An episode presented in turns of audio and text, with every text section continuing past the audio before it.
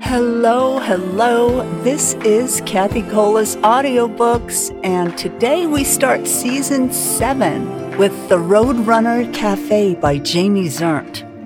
12 year old Carson and his mother, with an empty wine bottle by her side, discuss the other woman in his recently dead father's life. Here we go. Carson can see the top of his father's tree from his sister's window, can see its shadow bending down the sidewalk in the moonlight. She's gone missing again, escaped from their two story coffin, which is how Carson now thinks of their home. His mom, too, isn't in her room, although that isn't all that unusual. She sleeps on the couch downstairs most nights, and nobody can blame her for that. His sister, though, Carson can blame. None of them needs to be worrying about her on top of everything else. Carson, after stalling longer than he probably should have, eventually finds his mom sitting on the couch downstairs. A Scrabble board on the coffee table with the letters W I L Y laid out across its center. His father's nickname. Mom, you okay? Go back to bed, Carson. There's an empty wine bottle on the floor. Another half gone on the coffee table. Wily's a proper noun, he tells her, just to poke, but his mom doesn't so much as look up. Instead, she pushes a few of the tiles around and mumbles, There was nothing proper about your father. Carson, not about to argue with her, takes a seat on the floor and slides the silver bag from the table, placing it in his lap. How many games had he played with her while waiting to close up the restaurant? Hundreds? And his father always talking, rambling on and on to some poor customer about his crazy plans to build his family a better life. That's why people called him Wily, because inevitably, all of these plans ended with an anvil falling on him. Only this time, the anvil had fallen on all of them. His mom taking the worst of it. You know, me and your father used to sit around watching you and your sister like some people do campfires. Her voice is heavy and dark. Carson used to like it when she got drunk. We were mesmerized by you and Georgie. Every little spit and crackle of your lives. We were there, lost in it with you burning with you. Someday, when you have your own kids and start turning into us, you'll understand what I'm saying. You'll understand because you'll be us. Just sort of happens whether you want it to or not. Carson doesn't say anything about the campfire, but it's a little funny, seeing as how he's been watching her burn up for months now. He feels around in the bag for letters, something he used to do when she wasn't looking. Carson would tell himself it leveled the playing field, seeing as how she won nearly every game. But he always wondered if she knew. Inside the bag, he spells out G O N E. You want to play? His mom asks, sifting through some of the tiles scattered about on the table. A little late, don't you think? Is it? she says. I guess I lost track of time. Carson hadn't noticed before, but there are balled up pieces of paper on the table, others on the floor. You writing poetry again? he says, nodding toward the papers. But his mother doesn't respond. Instead, she lays down another word Sally. Okay, Carson says. I'll bite. Who's Sally? Proper bitch, his mother says, her face like a blank tile as she refills her glass. Mom, there was somebody else, honey. At first, Carson thinks maybe somebody else died, but then his mom says, There was another woman in your father's life. She pushes one of the crumpled pieces of paper toward Carson with the stem of her glass. Go ahead, she says. See for yourself. Carson flattens the paper out on the desk and begins to read. It's a love letter, but one that seems written by somebody Carson's age rather than a grown man. My heart is a canoe on the glassy lake of your heart. You awakened appetites I long thought stapled shut. I am a brush fire, a walking conflagration of love. This is Dad? Carson says when he can't read any more. In all his glory. He sounds like a moron. People tend to sound that way when they're in love. Carson tries to think if there were any customers named Sally. The only one he can think of was about 200 years old and had a growth sprouting from her back the size of a baseball. He loved you, Mom. I know that much. We saw it every day. Sure, she says, fidgeting with the tiles. The love of my life. Carson, trying his best to appear indifferent, a thing he was quickly becoming an expert at, says, Who was she? His mother doesn't answer him, though. Instead, she adds a few more tiles to the board. W H I T E. Sally White? Do you know her? I don't think so. Are you going to fight her? His mom laughs a short bark of a laugh. Maybe, she says. I don't know.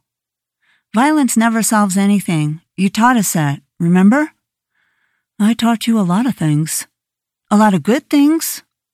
Were they? Carson shrugs. I don't feel 12 anymore, he says, not sure what to say. I don't feel much of anything. Oh, honey, his mom says, the whine suddenly disappearing from her voice. I probably shouldn't have told you any of this. There's just not a whole lot of protocol for what we've been dealing with. Carson would play understatement if it weren't too long of a word. Can I tell you something without you freaking out?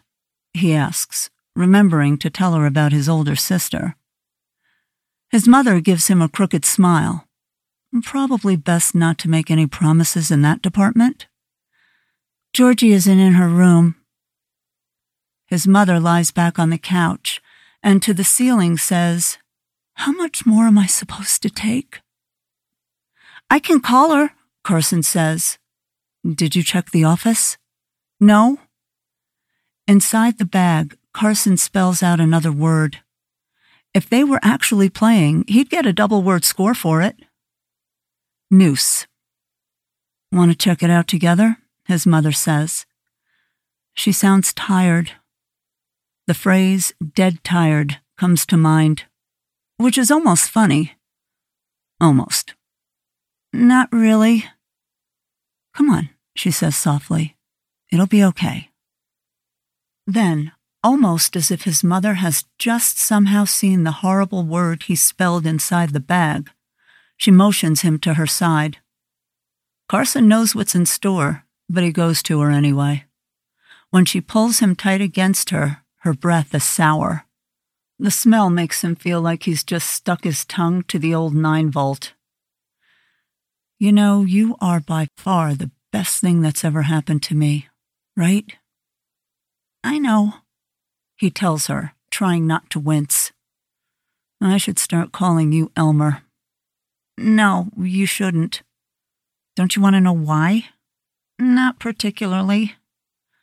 Because you happen to be the glue that's holding your old mother together right now. Great, Carson thinks. No pressure there. As they make their way upstairs, Carson realizes the noose has been swaying through his mind in one way or another ever since he found his dad. After it happened, Carson had tried to figure out exactly how his dad did it. He wondered if his dad had researched hangman's knots, if he'd practiced looping the coils over and over again. Thirteen, to be exactly unlucky, until he had it just right. Did he know the loop at the end was called a Honda? And did he try the running bowline knot first? Or was that one too difficult for him? Are you okay? Carson asks once they're standing outside the door, his mother swaying there just a touch. I don't know what that means anymore. When Carson just stares at the door, she kneels down, grabs a hold of his hand. Here's what I think, she says. I think what happens to us when we die is something nobody has even ever thought of yet. I think it's different than what any of us are expecting. Does that make sense? Yeah, Carson says. I guess. His mother smiles. It's a beautiful smile. A smile Carson would do just about anything to see more of.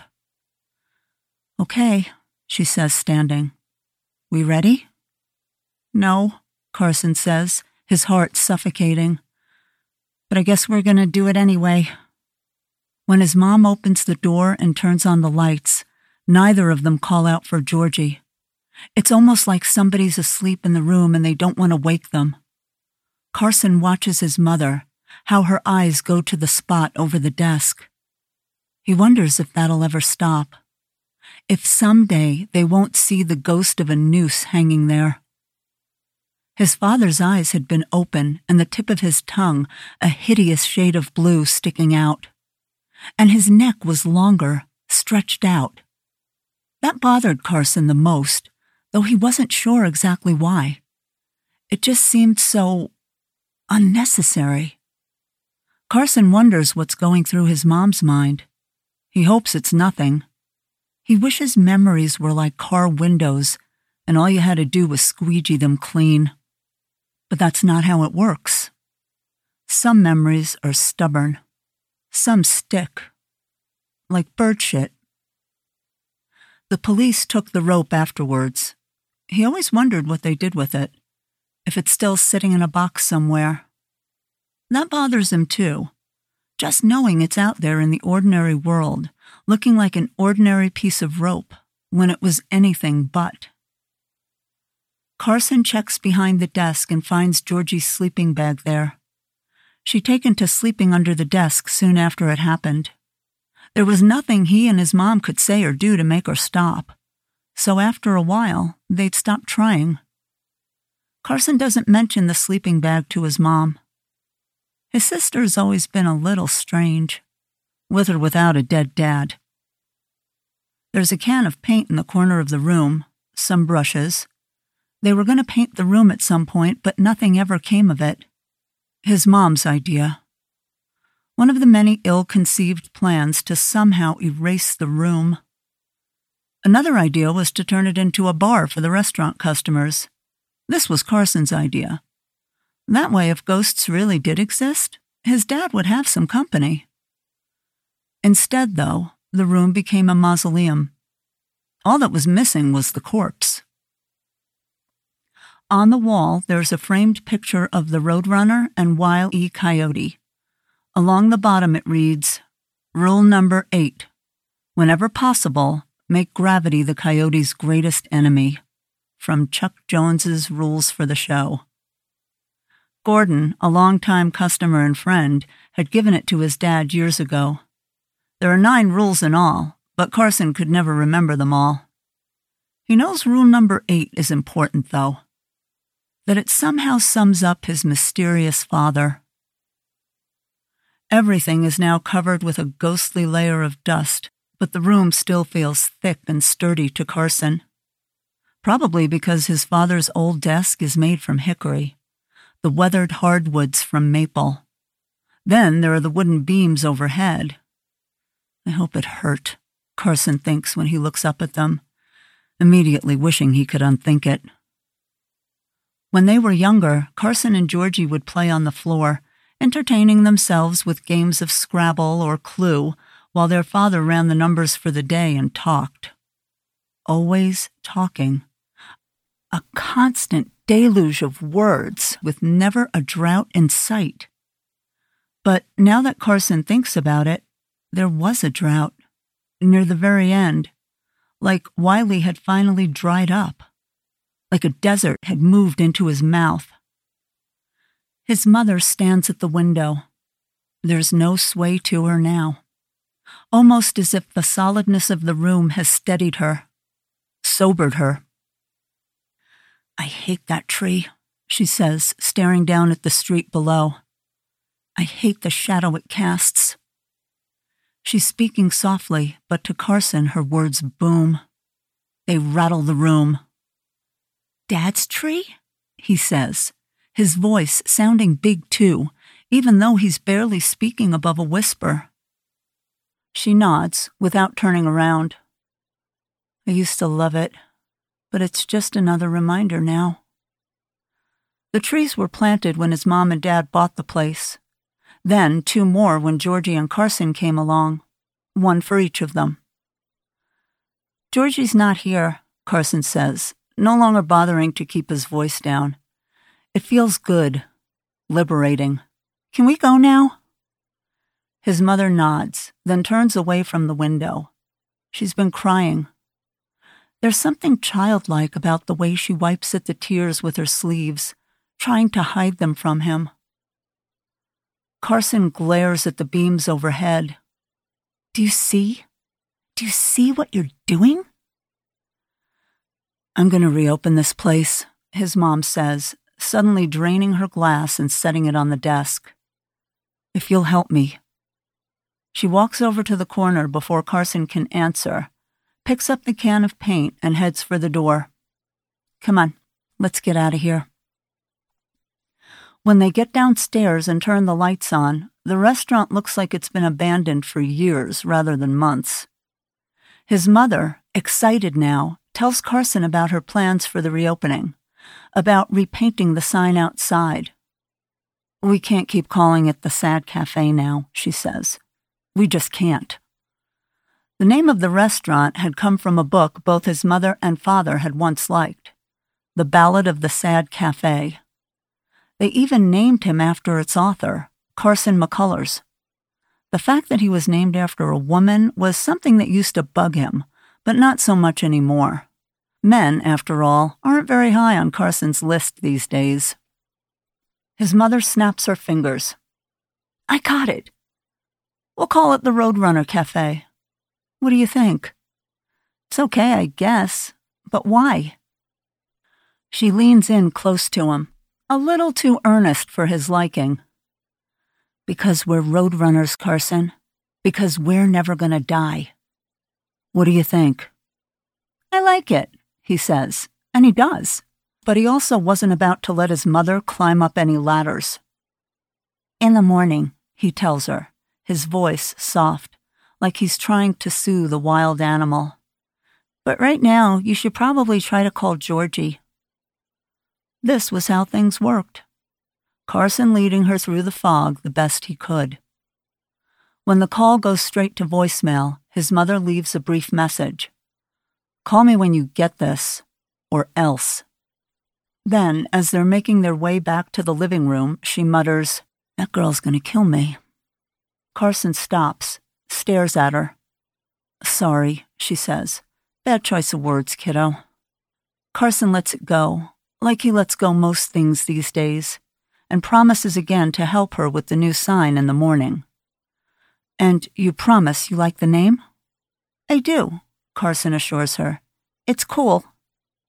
Cool, his mother repeats, before climbing back onto the couch, into the cave of blankets there. And we'll call the police first thing in the morning if Georgie isn't back by then, okay? She always comes back, doesn't she? She always comes back, Carson says, and before heading back upstairs to his room, he stops, watches as she sits up and carefully adds one more word to the Scrabble board Georgie.